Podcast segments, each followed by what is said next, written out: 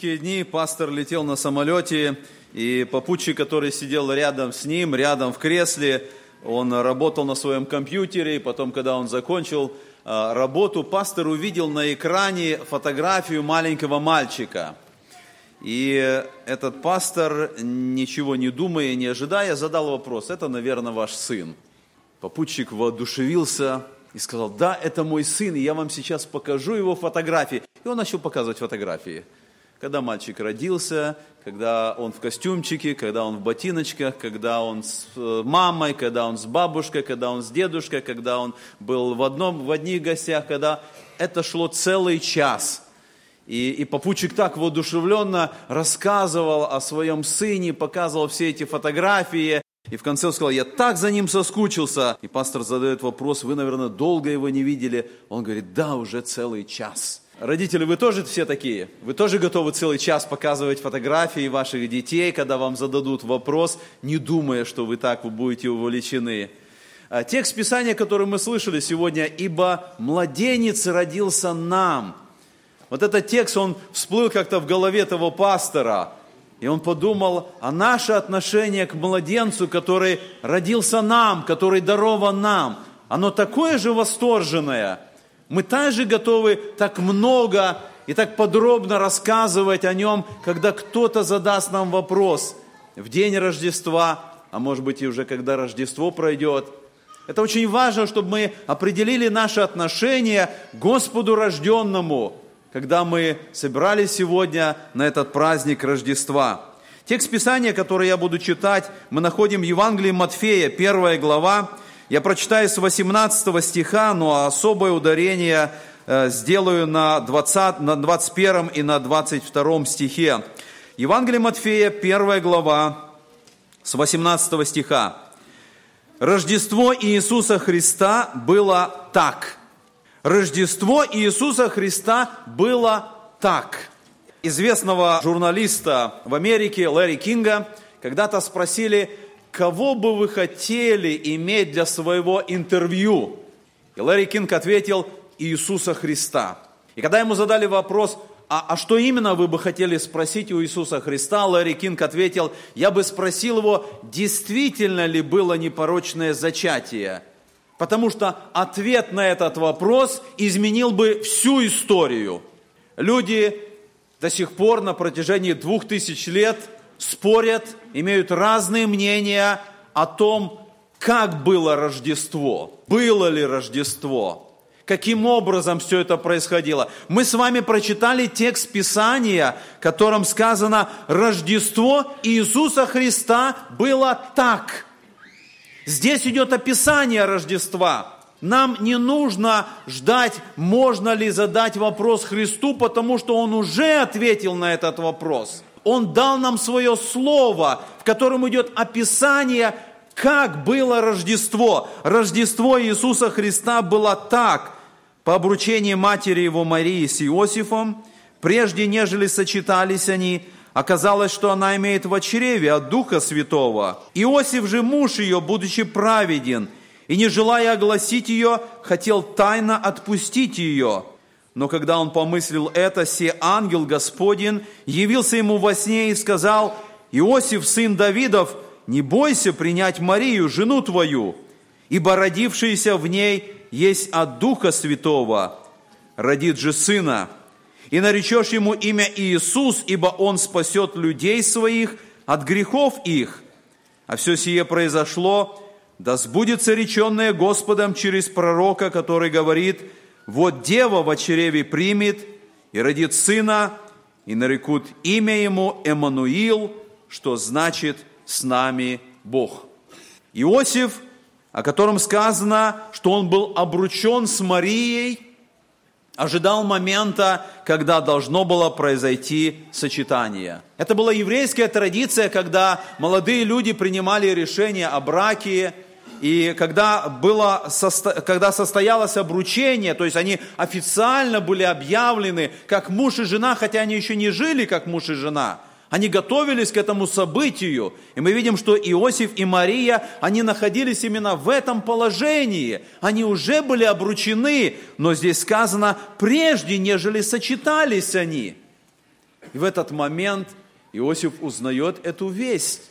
Он узнает о том, что Мария, жена его, оказалась беременной. И мы видим, что Библия говорит, что он был праведен. Он знал, что говорит закон.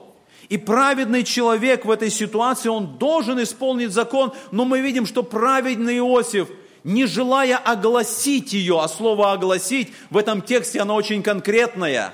Слово «огласить» в этой ситуации означало привести ее перед ворота города, огласить перед всем народом и по закону побить камнями – и мы видим, что Иосиф, будучи праведен, не желает это сделать, но он хотел тайно отпустить ее. И в это время ангел Господень обращается к нему и говорит эту удивительную весть о том, что Мария родит сына, и рождение этого сына будет от Духа Святого. И мы прочитали, она родит сына, Иосифу сказано, ты наречешь ему имя Иисус, ибо Он спасет людей своих от грехов их. Но когда мы читаем этот текст, когда мы читаем 21 стих и потом 22 стих, мы замечаем, что этому младенцу будет дано два имени.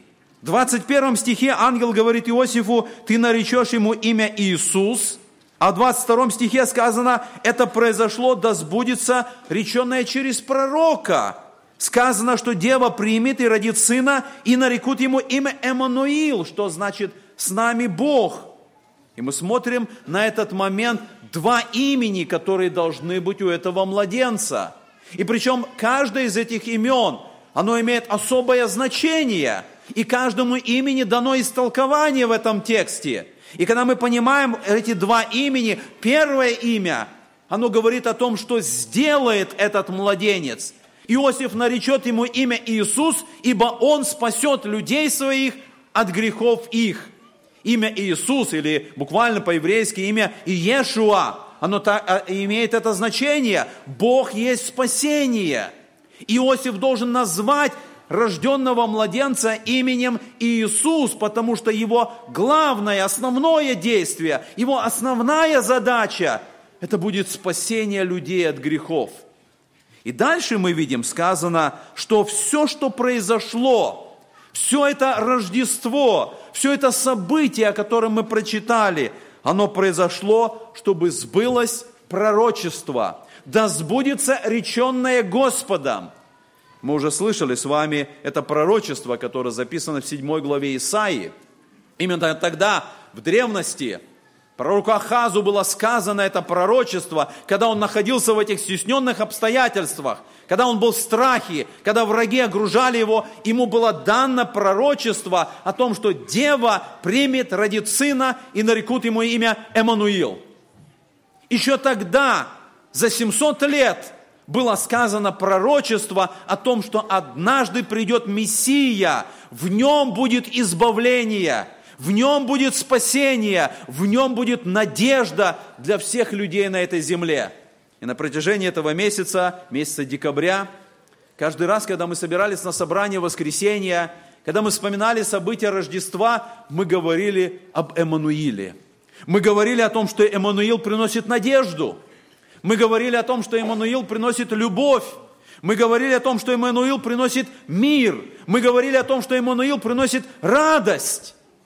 Господь дал это пророчество народу своему о том, что придет Иммануил, и в нем будет избавление.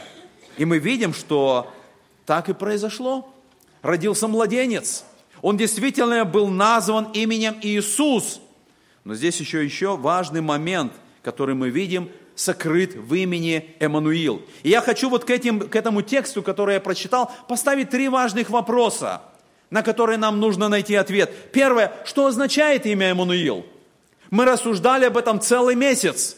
И мы уже знаем, что это имя Эммануил, это еврейское имя, которое состоит из двух частей. Еврейское слово «эману» означает «с нами», а слово «ил» или буквально «эль», как оно звучит в иврите, оно означает «Бог». Вы помните слова, которыми на кресте обратился к Богу распятый Иисус Христос, Он произнес эти слова на арамейском, который очень близок к, евре, к ивриту. Если вы помните, Матфей записал эти, эту молитву «Эли, Эли, ламаса вахвани», что значит «Боже мой, Боже мой, для чего ты меня оставил?» Это еврейское слово «Эли», как оно звучит в арамейском, или «Эль», как оно звучит в еврейском, оно означает «Бог». Таким образом, «Эмануэль» означает «с нами Бог». И когда мы думаем назначение этого имени, перевод этого имени, он дан нам в тексте. И мы прочитали, что дева примет в чреве и родит сына, и нарекут ему имя Эммануил, что значит с нами Бог. Поэтому, отвечая на этот вопрос, что означает имя Эммануил, мы находим ответ в самом тексте. Там сказано, имя Эммануил означает с нами Бог. Но этот вопрос более глубокий, нежели просто перевод этого слова. Что означает что Бог с нами. Что означает для нас это сегодня, когда мы на празднике Рождества сосредотачиваемся на этой истине, что Бог с нами. Прежде всего, это означает, что Иисус – это Бог. Его назовут Эммануил, что значит с нами Бог. Рожденный Иисус, Он сам указывает, Бог теперь с нами. Это означает, что Иисус – это Бог – в Священном Писании есть много текстов, которые говорят о том, что Иисус есть Бог. И это один из этих текстов, который Матфей в самом начале своего Евангелия приводит, чтобы подтвердить и указать, что Иисус есть Бог. И рождение Иисуса от Духа Святого было особым чудом. И это особое чудо только благодаря этому особому чуду, первое, что мы можем увидеть, Иисус был полностью человеком, и Он был полностью Богом. Второе, что произошло благодаря этому чуду, что Он был безгрешным, Он был непорочным по закону, чтобы стать жертвой за грехи всего человечества – и это сокрыто в этом имени Эммануил. Эммануил полностью соответствует тому, что Иоанн записал в своем Евангелии. Вы помните, как начинается Евангелие Иоанна? В начале было Слово, и Слово было у Бога, и Слово было Бог. И в этом тексте речь идет об Иисусе Христе. Потому что в 14 стихе 1 главы Иоанна сказано, «И Слово стало плотью, и обитала с нами полная благодать истины, и мы видели славу Его. Иоанн пишет эти слова. Иоанн, который назван Иоанн Богослов, он истолковывает эту глубокую мысль, называя Иисуса Словом, который был в начале, который был с Богом, который есть Бог, который пришел на землю. И он говорит, он стал, Слово стало плотью, и мы видели эту славу, которое было от Бога. Мы можем задать вопрос, как Бог может быть с нами? Когда мы думаем об этом, Бог есть Дух, а мы люди в плоти. Он есть Творец, а мы являемся творением. Он на небе, а мы на земле. Он абсолютно чист и свят, а мы люди по природе своей нечистые и грешные. Благодаря Рождеству Бог пришел на эту землю, Он стал с нами, Он стал настоящим Эммануилом. Христос был рожден как человек, Он был младенцем, и Он был положен в ясли. Второй вопрос, который я хочу задать к этому тексту. Почему имя Эммануил нужно было переводить? Мы сегодня слышали слово о том, что пророк Исаия в 7 главе записал это пророчество – если вы откроете 7 главу 14 стих, вы увидите, что там в книге пророка Исаи нету перевода. Сказано и родит сына, и нарекут ему Иммануил, и на этом точка. Почему? Потому что евреям было дано это пророчество. И им не нужно было переводить слово Эммануил, потому что они точно понимали его значение. Я задаю вопрос, а почему, когда Матфей записал это слово, он переводит он дает нам значение. И мы прочитали в этом тексте сказано, нарекут ему именно Эммануил, что значит с нами Бог. И мы находим причину. Причина, что Матфей пишет не только для евреев, Матфей пишет и для нас, язычников, Для нас, которые, читая слово или имя Эммануил, до конца не понимают этого значения, пока мы не найдем перевод. И это говорит о том, что в то время, когда Матфей писал это слово, когда он писал Евангелие, когда мировым языком того времени был греческий язык, и язычники в основном все разговаривали на греческом, Матфей пишет, что этот младенец будет Эммануил, и его имя означает «с нами Бог», чтобы язычники, которые не знают еврейского, они могли понять значение этого имени и могли понять смысл. Это означает, что он будет спасителем не только для евреев, он станет спасителем и для язычников. Это означает, что вот в этом зале мы, язычники, я допускаю, что, что здесь есть евреи, но нету никакой разницы. Имя Эммануила, которое мы проповедуем сегодня, оно для каждого человека, оно для язычников и оно для евреев. И поэтому сегодня мы, язычники, которые были намного дальше от Бога, нежели евреи, которым эта истина была открыта еще в Ветхом Завете, мы сегодня также имеем доступ к Богу. Мы сегодня также можем уповать и радоваться этой истине, что во Христе Бог с нами. И если для них это Эммануил, понятное слово, то для нас это с нами Бог. Мы понимаем это сегодня. Сам Христос сказал об этом в 13 главе Евангелия Луки, 29 стихе записаны слова «И придут от востока и запада, и севера, и юга, и возлягут в Царствие Божьем». Перечисляя вот этих людей с этих четырех сторон света, Иисус показал, что язычники наравне с евреями могут подойти к Нему, они могут иметь место и доступ в Царство Небесное.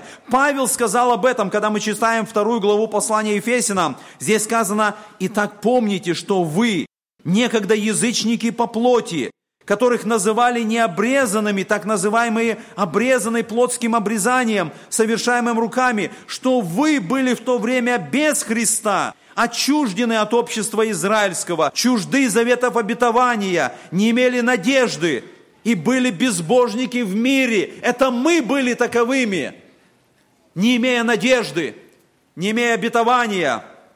Мы были безбожники в этом мире. И дальше Павел пишет, а теперь во Христе Иисусе вы, бывшие некогда далеко, стали близки кровью Христовою. Благодаря Иисусу Христу тому, что Он не только Эммануил, но Он с переводом с нами Бог. Мы, язычники, мы получили доступ к Богу. Мы можем иметь общение с Ним, и Он может быть с нами. Мы задаем вопрос, а кого включает в себя это слово «с нами»? Кто находится в этой группе, о которой сказал здесь Матфей, и о котором сказал еще раньше до него Исаия – если бы Бог хотел прийти на землю, на эту сотворенную им землю, с кем именно Он бы хотел иметь общение, кого именно Он хотел бы посетить, придя на эту землю, Писание показывает, Он пришел ко всем. Имя Иисус означает, что Он спасет людей своих от грехов их. Он пришел к тем, кто являются грешниками. Я хочу спросить, есть в этом мире есть в истории человечества люди, которые не были бы грешниками? Если здесь, в этом зале, люди, которые не являются грешниками? Писание показывает, что всякий человек, приходящий в этот мир, он является грешником с момента рождения. Иисус пришел в этот мир, чтобы спасти людей от грехов их, чтобы даровать людям спасение, чтобы мы стали Его людьми.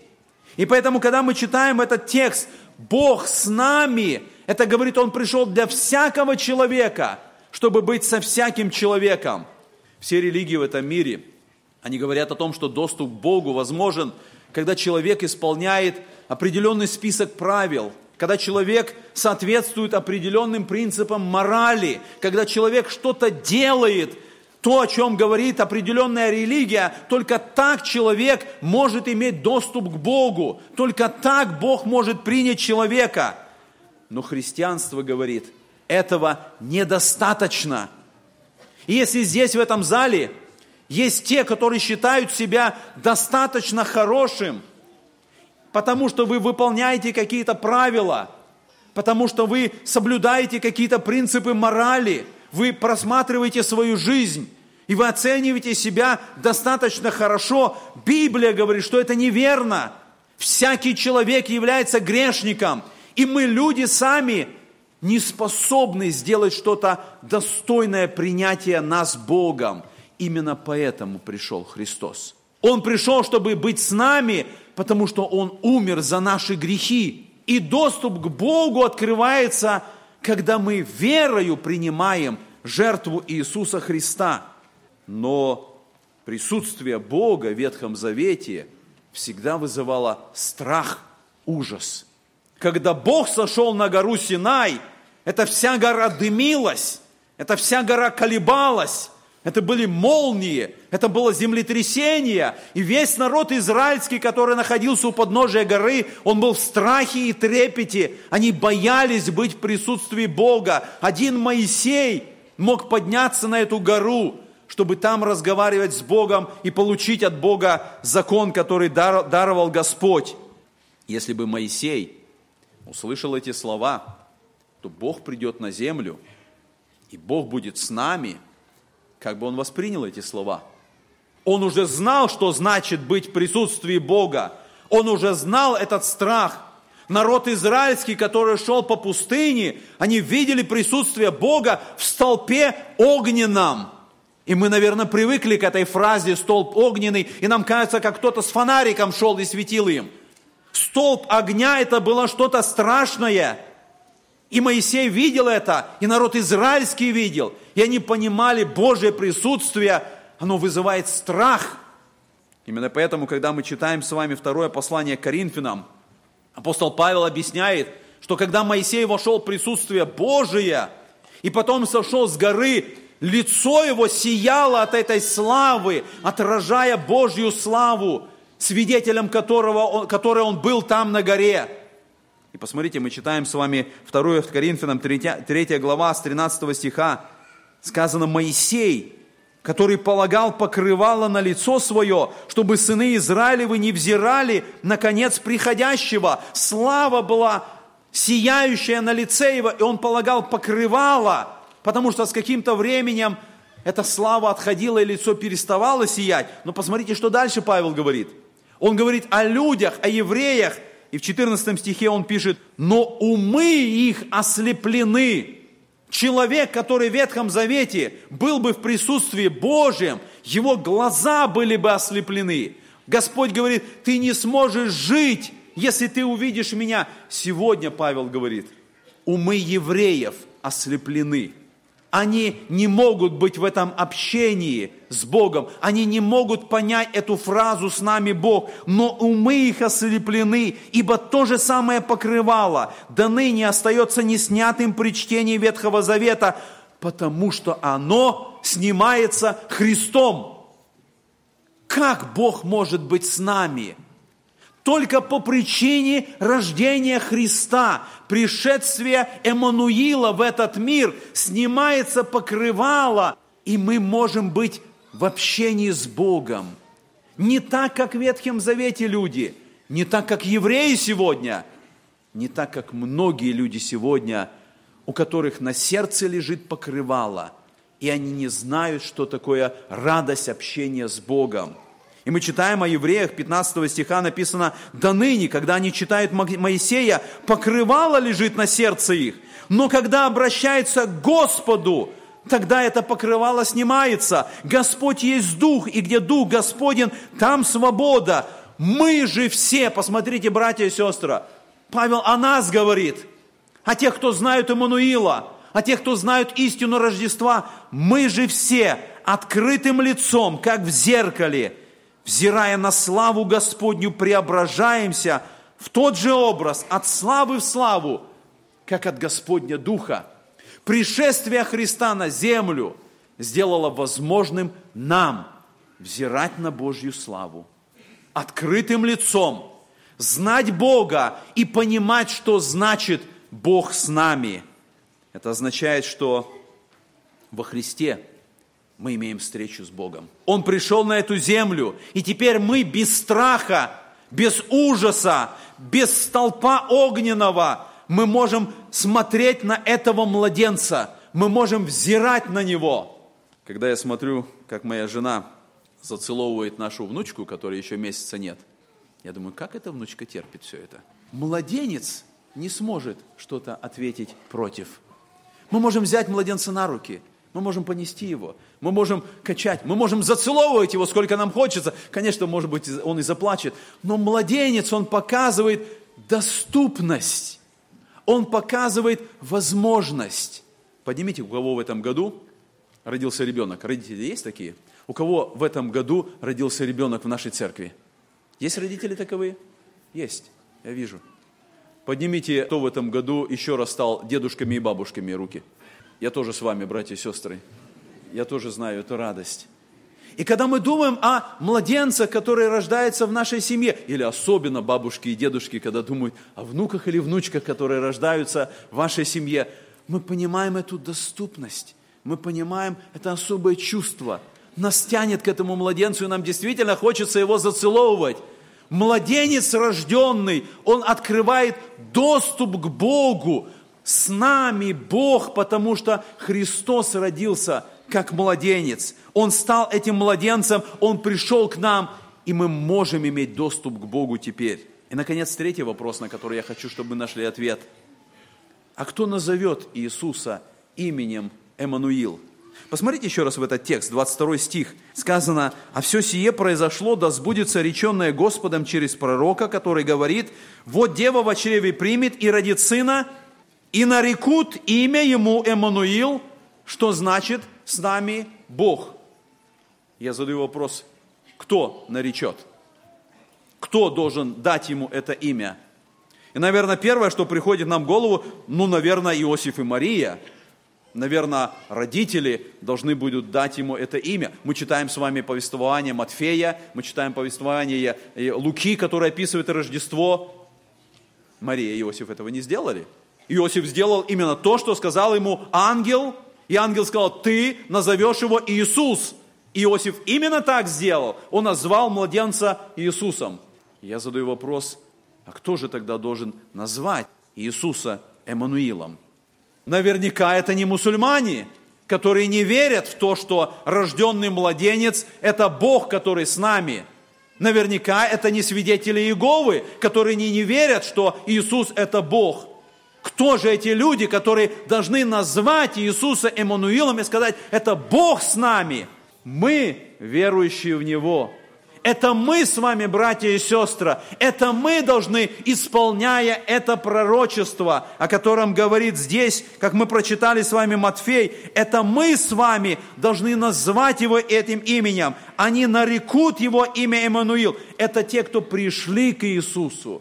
Это те, кто уверовали к нему, в Него. Это те, кто омыли грехи свои. Это те, кто верят в реально рожденного Иисуса, который был рожден от непорочной Девы Марии, который был распят при Понтии Пилате, который умер на кресте, который был погребен, который воскрес третий день, который вознесся на небеса, который воссел одесную Бога Отца, который однажды придет на эту землю. Если мы веруем в эту истину Евангелия, это мы должны назвать его Он Эммануил – это Бог, который с нами. Мы читали с вами пророчество Исаии, 9 глава, 6 стих, и уже несколько раз слышали. Я еще раз прочитаю этот стих, потому что это касается к этой мысли, которую я говорю. «Ибо младенец родился нам, сын дан нам, владычество на раменах его». И что дальше? «И нарекут имя ему». Я задаю вопрос, кто наречет ему это имя? и нарекут имя ему чудный, советник, Бог крепкий, Отец вечности, князь мира. Это те, кто веруют в этого младенца. Это те, которые видят в нем Эммануила. Это те, кто видят, что в этом рожденном младенце, который был положен в ясли, нам открывается чудный советник. Мы к нему обращаемся за советом. Мы не ищем советы в этой жизни, философии, в каких-то умных книгах. Мы к Библии идем, мы к Нему идем. Он нам должен дать совет. Мы знаем, что этот рожденный младенец – это Бог крепкий. Что означает слово крепкий? Сильный. И когда нам нужна защита, и когда мы боимся, и когда мы в волнении, в сомнении, мы к Нему идем, мы молимся Ему, мы просим у Него помощи. Он Бог крепкий, Он дарует защиту. Мы знаем, что Он Отец вечности. Я задавал некоторым братьям вчера вопрос, какой младенец, как только родился, сразу отцом стал? Это этот младенец. Младенец дан нам и нарекут ему имя Отец вечности. Подумайте об этом. Отец вечности – это тот, от которого происходит вся вечность, вся вселенная. Вечность в какой-то момент им была разделена на промежутки, которые были названы временем. И мы живем в этом времени, но Он Творец и Отец не только времени, Он Отец вечности. И мы знаем, что Он вечный, не имеющий начала, не имеющий конца, он Отец вечности, Он князь мира. И мы, верующие в то, в то, что Он дарует нам мир, мы называем Его этим именем. И поэтому, когда мы смотрим вот на это слово, о котором мы прочитали, что нарекут Ему имя Эммануил, я хочу задать вопрос, вы делаете это сегодня?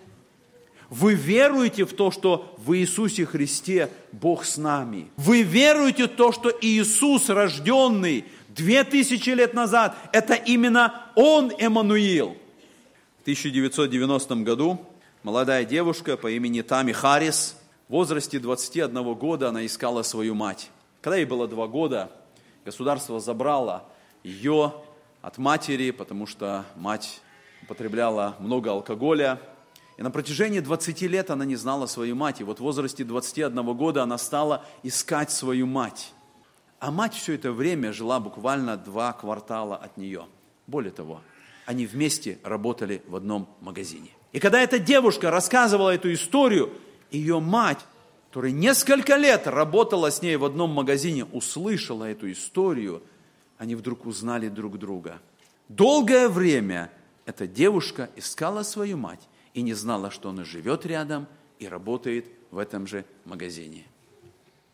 Когда мы говорим о том, что нам важно уверовать в то, что Иисус – это Эммануил, это Бог с нами, может быть, сегодня здесь, в этом зале, на празднике Рождества есть те люди, которые не знают, что Бог близок. Я хочу задать вам вопрос, как далек Бог от тебя сегодня? А может быть, более серьезный вопрос, как далек ты от Бога сегодня?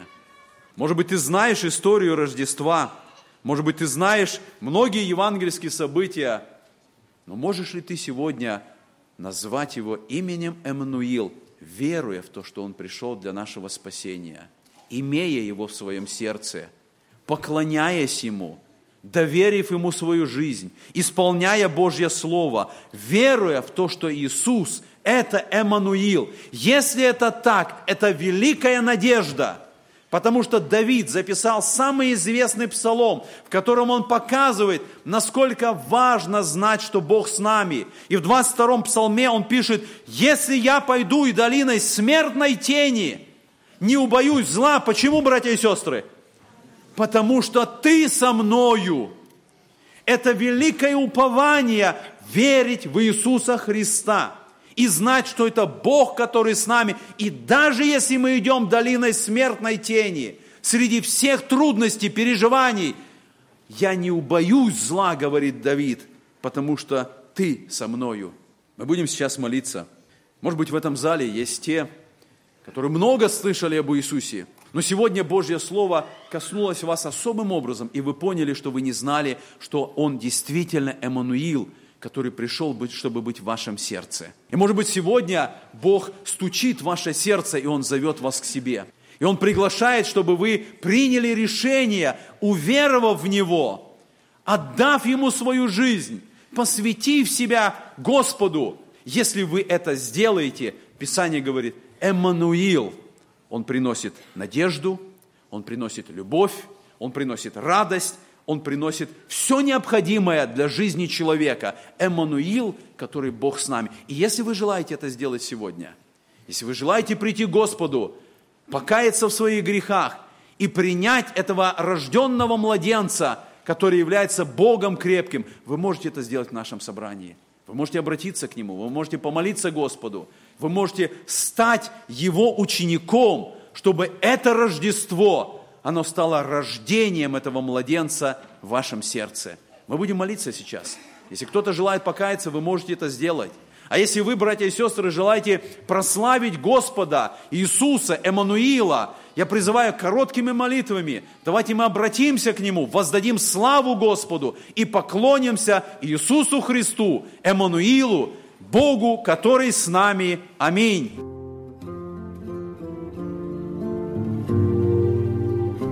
Эту проповедь вы можете найти на сайте Церкви Спасения salvationbaptistchurch.com.